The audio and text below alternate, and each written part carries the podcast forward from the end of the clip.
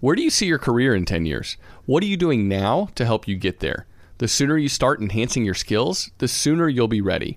That's why AARP has reskilling courses in a variety of categories like marketing and management to help your income live as long as you do. That's right. AARP has a bevy of free skill building courses for you to choose from because the steps that you choose to take today will help you to love what you do in the future. And that's why the younger you are, the more you need AARP. Learn more at aarp.org/skills. In recent weeks, we've really focused on some ways that listeners can boost their income. Uh, so whether that's through starting your own side business and growing your network, like Hala talked about, or when we talked with local realtor Alan about diving into investing in real estate, well. What better way to test the waters? While you are away, your home could also earn extra income. That's right. Your empty space could be an Airbnb while you're traveling, because that's all you need to become an Airbnb host. It's a lot easier than you think, and you don't need to Airbnb your entire house. You can just host your extra spare room. Your home might be worth more than you think. Find out how much at airbnb.com/host. What's up? This your boy Lil Duval, and check out my podcast, Conversations with Unc, on the Black Effect Podcast Network. Each and every Tuesday, Conversations with Unc podcast feature casuals and in-depth talk about ebbs and flows of life and the pursuit of happiness. Unlike my work on stage, I tap into a more serious and sensitive side to give life advice and simply offer words of encouragement, yet remind folks to never forget to laugh. Every Tuesday, listen to Conversation with Unc, hosted by Lil Duval on the Black Effect Podcast Network, iHeartRadio app, or wherever you get your podcasts. Presented by AT&T. Connecting changes everything. Welcome to How to Money. I'm Joel. And I am Matt. And today we're talking rusty realtors, insurance issues, and equity expenditures.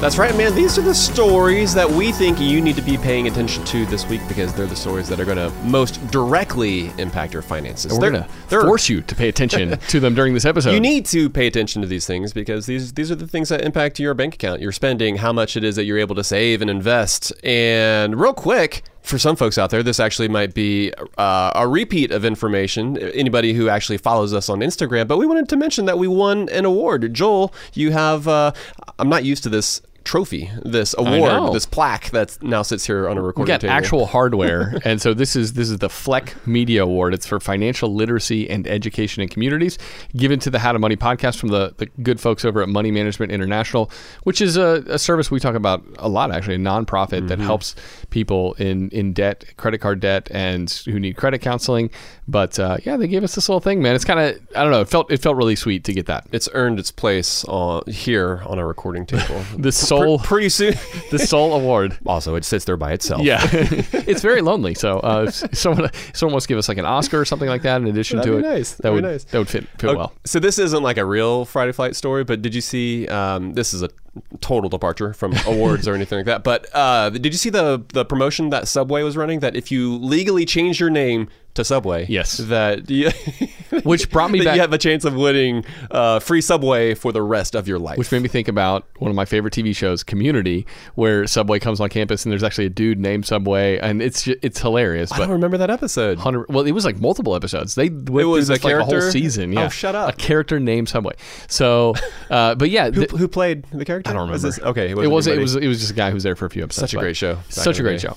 But I don't remember that that series. Though. Apparently, ten thousand people were were at least were down for getting paid ten grand to legally change their name to Subway. I guess. I do they get paid ten grand, or is, is, Subway for life? Oh, was it Subway for life? I thought they got paid too. No, no, no. It's okay. like free sandwiches. Okay, like maybe that's even more valuable. I don't know. I mean, yeah, depending. It depends on, how old you are and how many subs you eat. But nineteen-year-old me would have totally done that because I loved Subway when I was a kid. Like okay. specifically late high school, early college. You couldn't keep me away from but Subway. The, the question is, would forty-year-old Matt change his name legally for free subs? Uh, I, I I don't eat Subway as much as I did when, in, in, my younger years specifically. But I, here's the thing. Though you might have to legally change your name, that doesn't mean that your friends have to call you Subway. Right? Yeah. Just because it says says it on your Subway alt mix yeah. on your driver's my license. passport doesn't mean that you have to refer to me as Subway. Yeah, true. right? So there, I feel like there's a there's a way around it. I feel like if it was a contest where you had to name yourself brisket uh, for a free barbecue, I would totally do that. But I just am not. Subway, you never know what's going to happen. with. You never know what's happen what's going to happen with the brand as well. Like just think back to. So Oh, I was a big fan of Subway. Subway back before the whole Jared, like that dude, right? I watched, like, he kind of ruined it for me. I watched the beginning of that documentary and it was Oh. devastating. I can't. I couldn't keep going. Yeah, devastating. So uh, so I don't know if I've ever shared this on the show before. Have I talked about how I used to jump behind the counter at Subways? uh, you you you've never talked about this on the show, but you have mentioned it. I'll share me. it really quickly, but I, I did this a couple times. But we would show up at a subway. There's like a bunch of us. There's like say one person working, and they're just overwhelmed. All of a sudden, they've got a ton of footlongs that they, they got, that they got to make. And on more than one occasion, I was like, "Hey, do you want some help?" I may have lied and said that I used to work at a subway, and but in, in both instances, they're like, "Oh yeah, sure." And so I put the gloves on, jump back behind the bar, and start making sandwiches for my friends. They're cracking up because they, think it's hilarious. It's because I was such a fan of Subway. I, I knew how to make all the sandwiches. I knew what went on all the sandwiches, and I think in both instances, they let me walk out of there with a free sandwich. There you go. They're like, "Hey, don't don't worry about paying for yours. I appreciate the help." Now you and Subway are going to be in legal troubles for that. But That is, it feels like something from a bygone era. I, I feel like that would not be allowed I think today. I think this highlights is that both you and I are willing to go to kind of ridiculous lengths to save money. Sometimes Or makes, for a makes me think of, uh, of or for a laugh uh, for, of wrapping my car and how that people thought it was the goofiest thing. Except and- for the, you did that not when you were 18, but right when you were 30. exactly. And people are like, "What? Do you really? Are you that hard up?" And I'm like, "No, I'm just willing to do like a lot, not? Of, a lot of things to save or make a little bit of money, Yeah. which I think is a good way." To go through life, like don't don't be too proud to do something silly to make a few bucks. all things considered. Yeah. Okay. But let's move on to the Friday flight, Matt. To the real stories. The real stories that we found interesting this week on the personal finance front. And let's talk about jobs for a second. The the job market is it's still great for basically almost everyone, right? Unemployment levels remain near all-time lows. There are apparently still 1.6 jobs for everyone who's hunting for one, which is good news for the economy and for workers across the country for wages and for the ability to go get a better job or a different job if they're if that's what they're you know going for if that's what they're Mm-hmm. interested in. And uh, it's it's not blazing like it was a year ago, but workers still have a lot of leverage right It's now. not, yeah, it's not two job openings for every uh, applicant, for everybody that's looking for a job. Yes, so it's died down a little peak. bit, but still workers are in control right now in in the job market. But there's one exception, and I found this interesting, Matt. It's a really bad time to be a realtor in particular.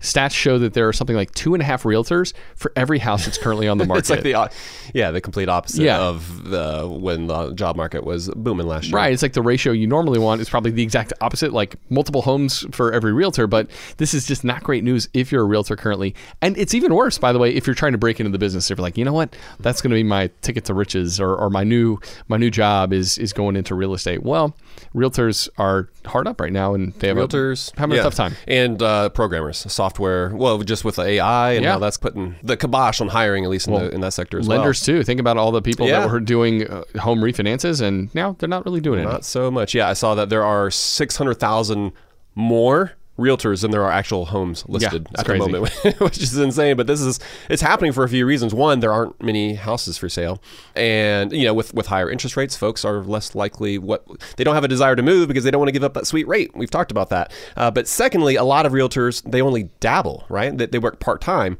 and some industries like this are, are more cyclical than others. It makes me think back to when I was a photographer. There were a lot of photographers that just dabbled because the barrier to entry Yeah. to get yourself a digital camera and take some pictures that's that's fairly easy it's a lot harder to make that a full-time gig like like we did but there's a lot of folks that would pick up the camera and shoot some say during the fall when family sessions are booming because folks are wanting to get those pictures taken for their christmas card Yeah. uh, the holidays coming up. But uh, what this means for, for you as a consumer is that you need to be careful who it is that you choose to represent you within a, uh, a real estate transaction if you actually are buying a home because a bad or a rusty realtor, there you go, that could end up costing you money. A recent piece in Insider, it details how easy it is to become a realtor in many states. Again, the bar to entry is fairly low. It's like multiple choice question test that you, you take. What's two plus two? All right, you you can be a realtor. It's, it's not, that, easy. It's not that. easy to all of our real realtor friends out there. Uh, but if you opt for an agent who isn't at the top of their game, you could be getting subpar advice, which is going to cost you serious money in the home buying process. The ideal choice is to find an agent who has been working in your neighborhood regularly for years. They know the ins and the outs. They know individuals, and they've obviously got rave reviews from friends and neighbors. Yeah. That's the kind of agent that you want to be looking for, not somebody that you just whose name you just happen to see on a single sign. You see Yeah. a name on a bunch of signs, that's good. But if you just happen to choose a name because it sounds cool, uh, that's not how you want to go about it. that person goes to your church or you. Yeah. If they don't do much business, then you probably want to go with a realtor who does more business. Not necessarily the person on the billboard. I wouldn't necessarily choose, Yeah, yeah. choose that person either. um, but yeah, I think you want to choose someone You kind of avoid in the middle. in You want to avoid the extremes. Yes, yeah, exactly. Well, and it just makes me think, Matt, someone buying a home in your neighborhood right now. This was a it was an off market listing. Like it never actually made it to MLS. And so the the people who know about that stuff are the realtors who do a lot of business, and they might have. Uh, a lead on deals that other realtors might not know about, and so who right. you who you choose to represent you matters. Uh, and by the way, speaking of realtors, uh, there have been a, a bunch of lawsuits through the years that have been filed against the National Association of Realtors for essentially being a, a monopoly, right? And, and those are still working their way through the court system. But uh, if the plaintiffs win, there's likely to be a massive shift in the way agents get paid, which we think would be a good thing. There are, are some estimates that actually predict that consumers would save like 20 to 30 billion dollars every single year if this stranglehold, the 3% fee sort of payment system uh, Times two. gets struck Yeah. down. Yeah, yeah. 6%. Exactly. And it's not that agents shouldn't get paid. Like Matt, you and I, we use agents when we buy and sell homes, Yeah. and we've had great experiences. We've got great agents that are, you know, they're worth a lot. Um, it's just that almost nothing else in the world works on a flat percentage fee like that, right? And this this system deserves a shakeup. So I would love, I don't know, I'm, I'm kind of waiting with bated breath to see what happens with some of these lawsuits because it's going to be good for consumers if this model gets kind of torn asunder. Yeah. Uh, w- one of the like the, the NRA, right? So the National Association of Realtors. The argument that they're You said making. NRA, you mean Oh, I'm NAR. sorry, NAR. Those are two very, very, different di- yeah, very different groups of people. but their argument is that it's the best model because some of the folks are advocating for like a flat fee, right? Just like okay, just say it's going to cost this much, and this is how much that you get paid.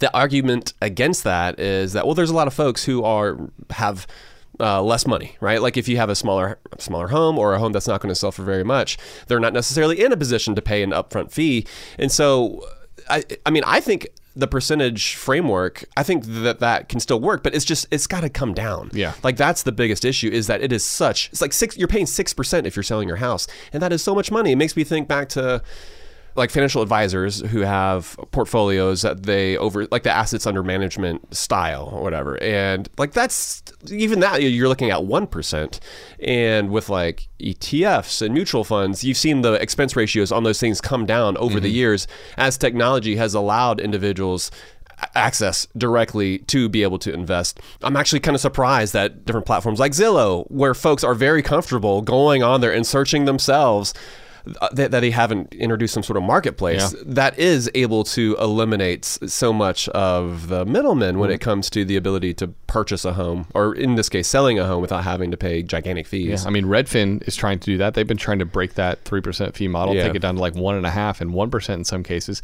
But it's just hard when I there's the more folks will- MLS monopoly. Yeah, yeah, it's true. Yeah, and and again, I don't want to shortchange realtors because there there's a lot of folks. This is the largest purchase that you ever make in your mm-hmm. entire life, and so there are a lot of folks who are really nervous about that. I understand that, and so the ability to have somebody who has done many many of these transactions to walk alongside you, to hold your hand, to provide that negotiating experience. There's there's so much value that they do bring.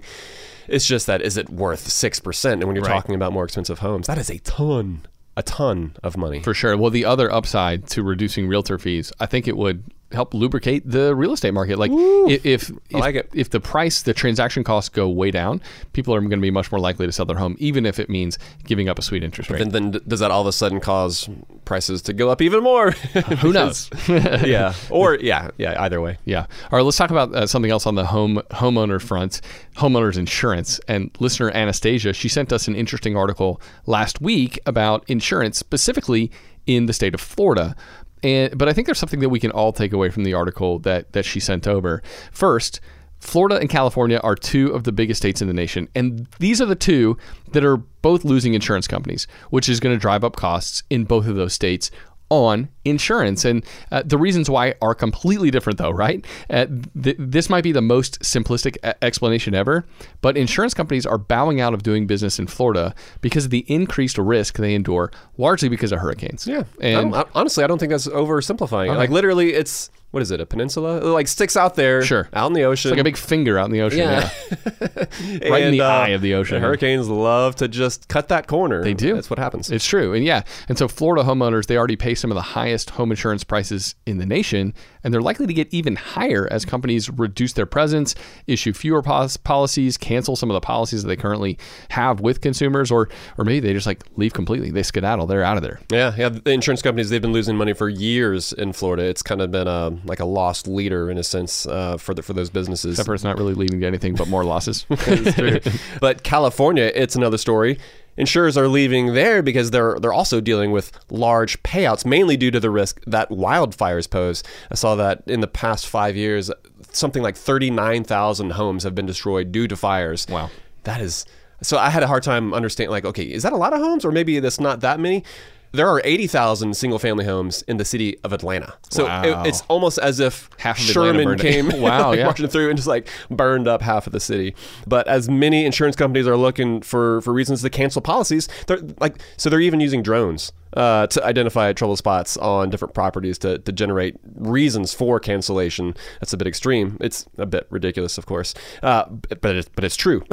Insurance companies are doing that. Uh, but a big problem is that the state they are refusing to let these insurers increase premiums on homeowners, which will, of course, is going to decrease competition because these insurers are pulling out altogether, and it's going to lead to a more strained insurance market within the state of California. It's an perfect example of government policy completely backfiring and instead of helping those that they're seeking to protect like it's literally causing them more Yeah. harm The insurance companies are saying, no, no, no. Look, look at the numbers. Uh, we are losing money. I think Allstate just had their credit rating downgraded, kind of like the United States just had their credit rating downgraded last week. As a country, like Allstate just did, and so insurance are insurance companies are facing tough times. They're trying to increase premiums to make up for the losses they're experiencing. And when but if you can't do that Right. what do you say you say all right well then we're gonna pull Yeah. providing coverage within the state write more policies in Idaho, I guess, or something like that. I don't know, but Yeah, like the, the, the number of uh, insurance companies in, in Florida that, that left, it's it's, it's staggering. Like I couldn't believe it. Like in the past 18 months, I think it's like 15 stopped writing new policies in Florida. Uh, three of them just said, "Yeah, we're out of here altogether," and like a bunch of others just went bankrupt. Like Yeah. Yeah. they were insolvent. So I guess first off, just I don't know, emoji tear face for people in California and and Florida. It is difficult to own there. it's tough. Sure. It's really really tough, and there's no easy solution. But in general, right, even not in those two states, prices for insurance have gone up quite a bit. Right, the cost of supplies and labor have risen a whole lot over the past few years, and that means that repair bills, right, when a claim gets filed, are more substantial. I think about Matt, the tree growing through our house. We're we're finally just about the dumpster gets taken away today. like Whoa, yeah. very nice. I know. Our neighbors You're going to be able to get your garage back. I know. That's honestly the biggest downside of having that dumpster there. True. Our neighbors are going to be thankful too. Like, well, they'll like us more now uh, that we don't have a dumpster in our Like, glad we don't have a rat problem anymore. but to add to the, the pricing problem, right? Home values have increased substantially too. It's been a perfect storm that's uh, led to these increasing insurance rates.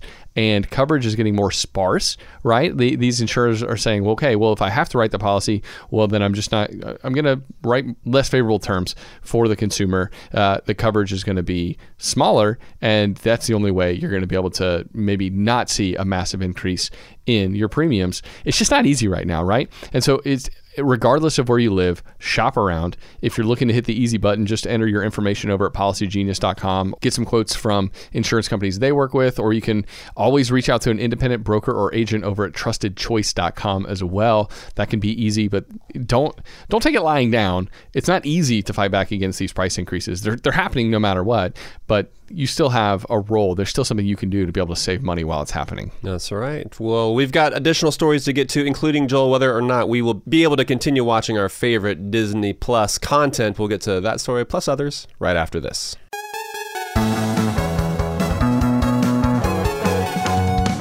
You probably think it's too soon to join AARP, right? Well, let's take a minute to talk about it. Where do you see yourself in 15 years? More specifically, your career, your health, your social life. What are you doing now to help you to get there? Well, there are tons of ways for you to start preparing today for your future with AARP. What about that dream job you've dreamt about? Sign up for AARP reskilling courses to help make it a reality. How about that active lifestyle you've only spoken about from the couch? AARP has health tips and wellness tools to keep you moving for years to come. But none of these experiences are without making friends along the way. Connect with your community through AARP volunteer events. So it's safe to say it's never too soon to join AARP. They're here to help your money, your health, and happiness live as long as you do. That's why the younger you are, the more you need AARP. Learn more at aarp.org slash wisefriend. I'm guessing that a lot of listeners are starting to solidify their summer travel plans. We always like to get the families together, Matt, for a week Yeah, at the we beach do. every single summer. We've already got that trip to St. Simon's on the calendar. Pumped for that. But sometimes those vacations get expensive. So what better way to offset some of those costs than to have your home earning some money while you're away? That's right. Why let it sit empty when it could be earning extra income? It's the financially smart thing to do. So think it through. Maybe you've got some extra space in your home, or maybe you have an entire house to host, or maybe you're just going on vacation and your home is sitting empty. In every case, you can Airbnb it. You already have the space, so it won't be a huge adjustment. I mean, the way I see it, if you're not using your space, you have two options. You can let it just sit there empty, or you do some optimizing and make some money off it. Really, if you think about it, you already have an Airbnb, you just need to start using it. Your home might be worth more than you think. Find out how much at airbnb.com/host.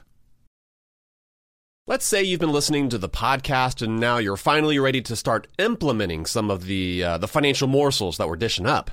Maybe you are trying to save up some more money for a down payment on a house, or maybe there's a big vacation that you have been dying to take. Well, the money app Monarch. They make it so easy to help you to reach your financial goals. That's why the Wall Street Journal, they named it the best app for growing your savings. Monarch is the top rated all in one personal finance app. It gives you a comprehensive view of all your accounts, investments, transactions, and more. Create custom budgets, track progress toward financial goals, collaborate with your partner even. And now get an extended 30 day free trial when you go to monarchmoney.com slash how to money. And you won't get spammed either. Monarch features ad free privacy you can trust. They will never sell your data to third parties or show you ads. That's right, man. And after trying out Monarch for myself, I understand why it's the top rated personal finance app. It just makes sense, it works. And right now, listeners of this show will get an extended 30 day free trial when you go to monarchmoney.com slash how to money. That's M O N A R C H M O N E Y dot com slash how to money for your extended 30 day free trial. Go to monarchmoney.com slash how to money for an extended 30 day free trial.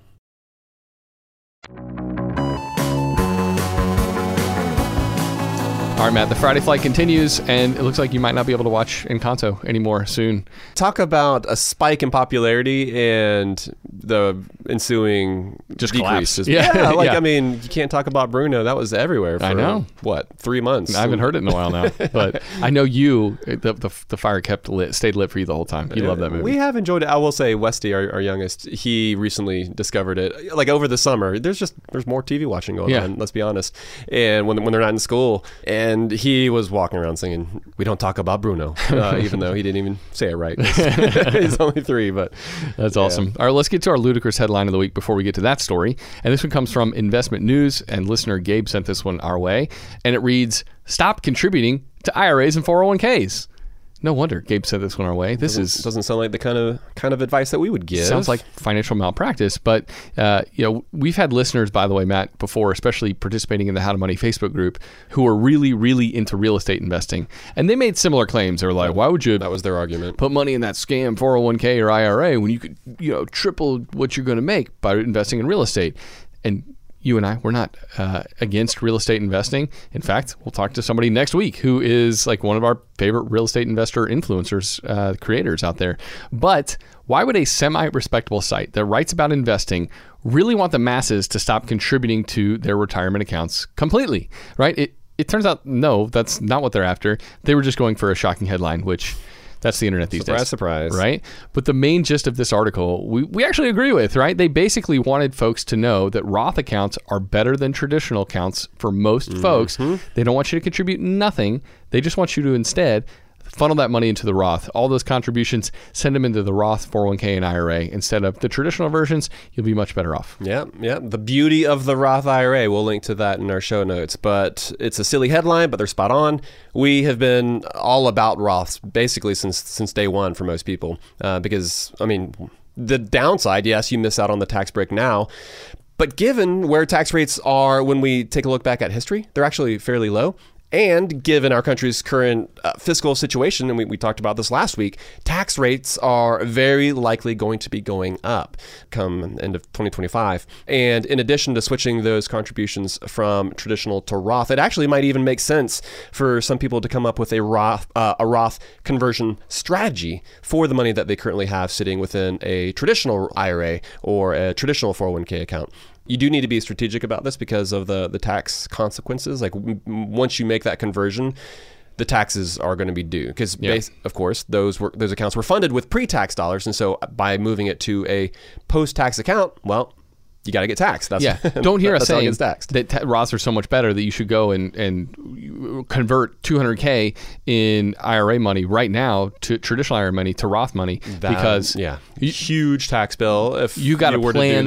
Yeah, it takes a lot of planning to get this right, and you might find that y- you don't have the money to pay the tax man when that happens. Pay the piper. Yeah, it's typically something that you want to do gradually. And honestly, we we, we should maybe work on a um, Roth conversion or a Roth conversion ladder article up on the site because it Yeah. can get confusing. But this is how, if you are into early retirement, this is how you're able to tap those retirement dollars early by setting up a, a Roth conversion Yeah. ladder. So basically, by moving it from one of those pre-tax accounts like a 401k or traditional IRA and moving it over to a Roth IRA, uh, you're able to tap those funds because they count as quote unquote contributions Right. from those other accounts. As long as you, you've got to wait five years, but after those five years are up, you have access to that money, or that money can just sit there and continue to grow tax free. You withdraw it tax free, but also if you want to pull it early, it's penalty free as well. Right. I think the biggest takeaway though is for listeners who say, "Oh, I love getting the tax break. It's so fun, so nice," but that you're going to pay the tax at some point, mm-hmm. and you might pay at a much higher rate in the future. And so, taking the Roth in the hand right now is for a whole lot of folks, not for everyone, but for a whole lot of folks, is the better choice. Even though it means paying more in tax today, it, it's going to mean a whole lot less tax in the future. That's what we believe. Yep, and it's also true in a lot of ways too. Just well, I don't know. It's complex. We'll, we'll, we'll leave it there for now. All right, but let's talk about streaming for a second, Matt. Disney Plus and Hulu are about to start charging people more money.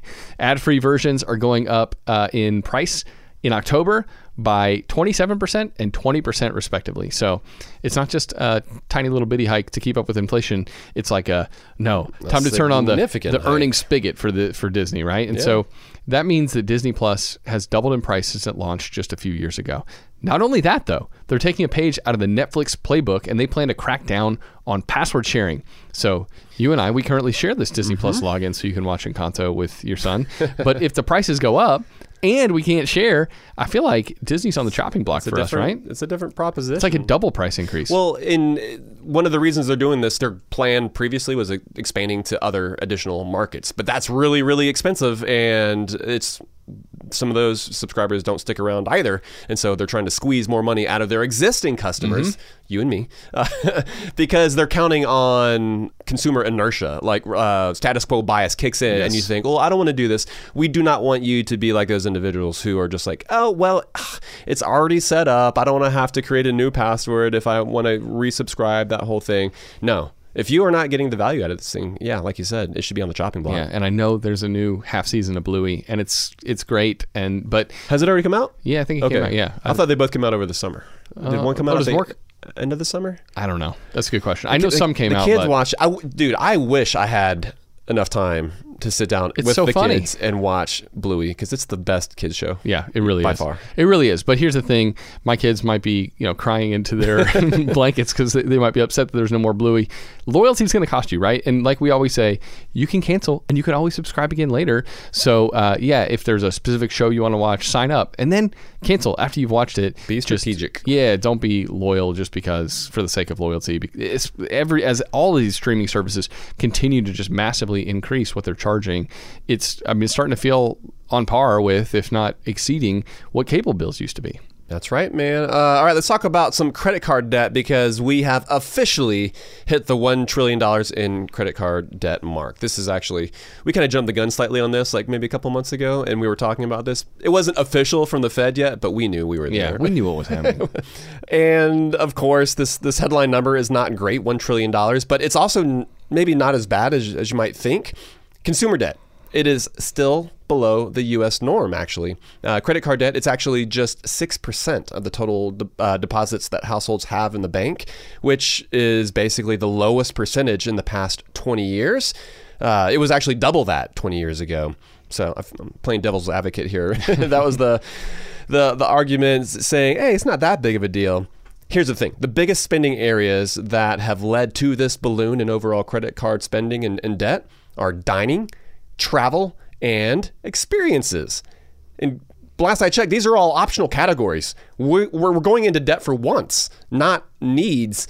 And there is nothing wrong with a credit card itself. It's a tool. We are huge fans of using credit cards for the different rewards and points that they provide, but it is how you use it. And if you can't pay off the balance on time and in full every single month, we want you to stop using it. yeah. If you keep bashing your finger with the hammer, stop using the hammer, right? Same thing with the credit card. Yeah, and and again with, with interest rates continuing to rise all across the board on with, with everything, we're seeing credit card debt being even worse for you than the normal. And I, I wonder because I recently I've only ever had one credit card on my um, my Apple Pay on within my wallet, but I recently said why I need I need to have all the cards in there.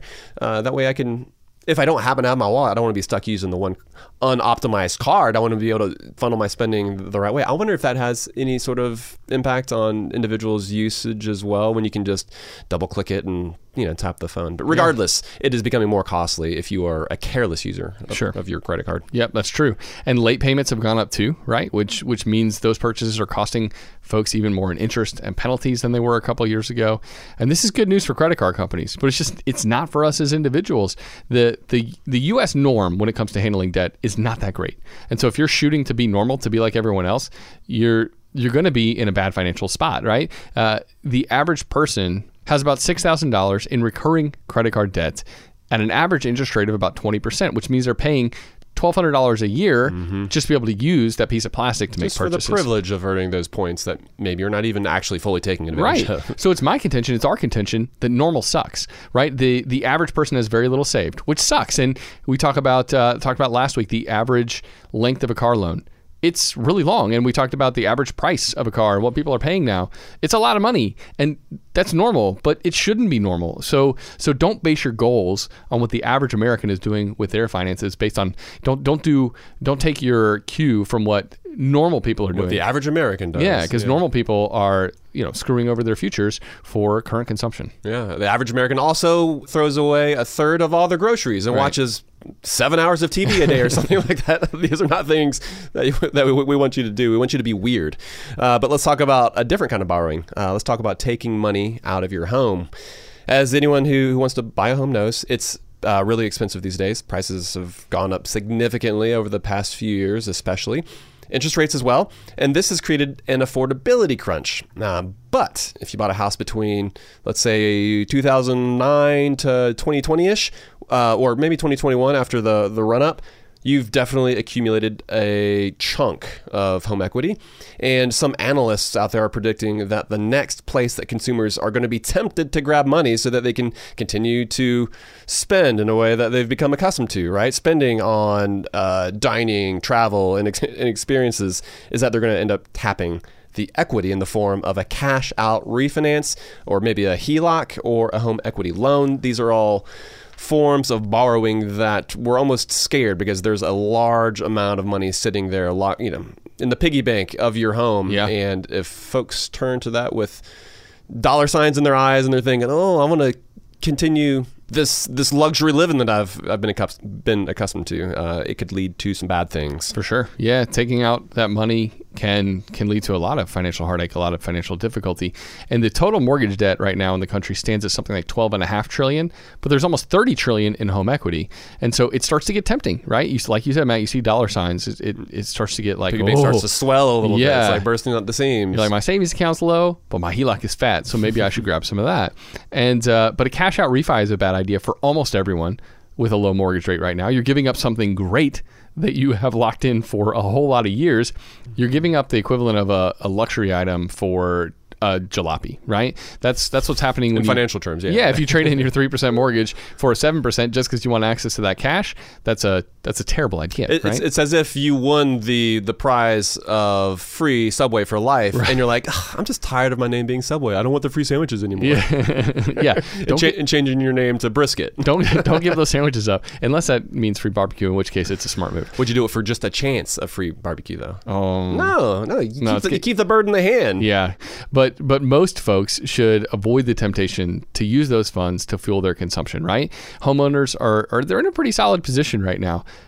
but it's easy to undo that by treating your home like an ATM by by snagging those funds and doing dumb stuff with them. If you're if you're like making home upgrades, that's one expense that can make real sense with some of those funds, but don't over leverage yourself while using that home equity line of credit. And and one additional caveat, by the way, opening a HELOC can function like a backup emergency fund. We think it, that homeowners should, in all likelihood, most of the time, have a HELOC on hand. It's nice in the case of emergency, but it's like, uh, but, it's the same thing as like break glass in case of emergency. Yeah. You don't grab that hatchet or the, the fire extinguisher out unless there really is a fire. And so uh, uh, you don't want to concoct a fire in your mind to grab the funds. Uh, only if it's a real emergency does it make sense to actually draw that down. Yeah, that's right. And this way is just like a credit card. It's a tool. It comes down to how it is that you use it. But, buddy, that's going to be it for our Friday flight. We hope everyone has a fantastic weekend, and we will see you back here on Monday. We've got a great listener questions episode lined up for you. You can find the different stories and any resources that we mentioned up in the show notes for this episode at howtomoney.com. Buddy, that's going to be it for this one. Until next time, Best friends out. best friends out.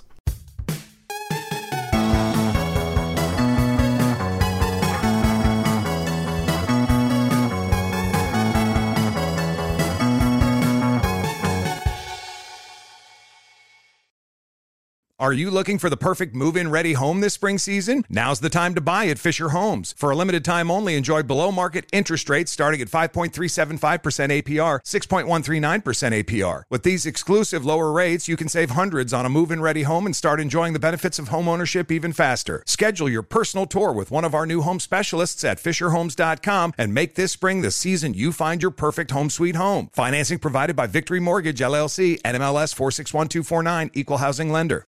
Are you spending more time in your basement now that it's your rec room, office, kids' playroom, or home gym? Well, you need to ventilate those spaces to remove stagnant, musty air. For over 20 years, the EZ Breathe ventilation system exchanges dirty, damp air for cleaner, drier, healthier air. Take charge of your indoor air with your own EZ Breathe ventilation system. You can get it installed, or DIY kits are available. Just call 866 822 7328 or visit takechargeofyourair.com and receive 20% off today. If a new house is on your wish list in the next five years, grow your savings faster and experience your dreams with an Ohio Homebuyer Plus account from Kemba Financial Credit Union. A savings account specifically designed to save for a new home where you can earn 7% APY, a $500 matching bonus, and a $1,500 mortgage closing cost credit. Learn more at Kemba.org. Offer expires March 31st, 2025. APY equals annual percentage yield. Restrictions apply. NMLS 292230. Equal housing lender. Federally insured by NCUA.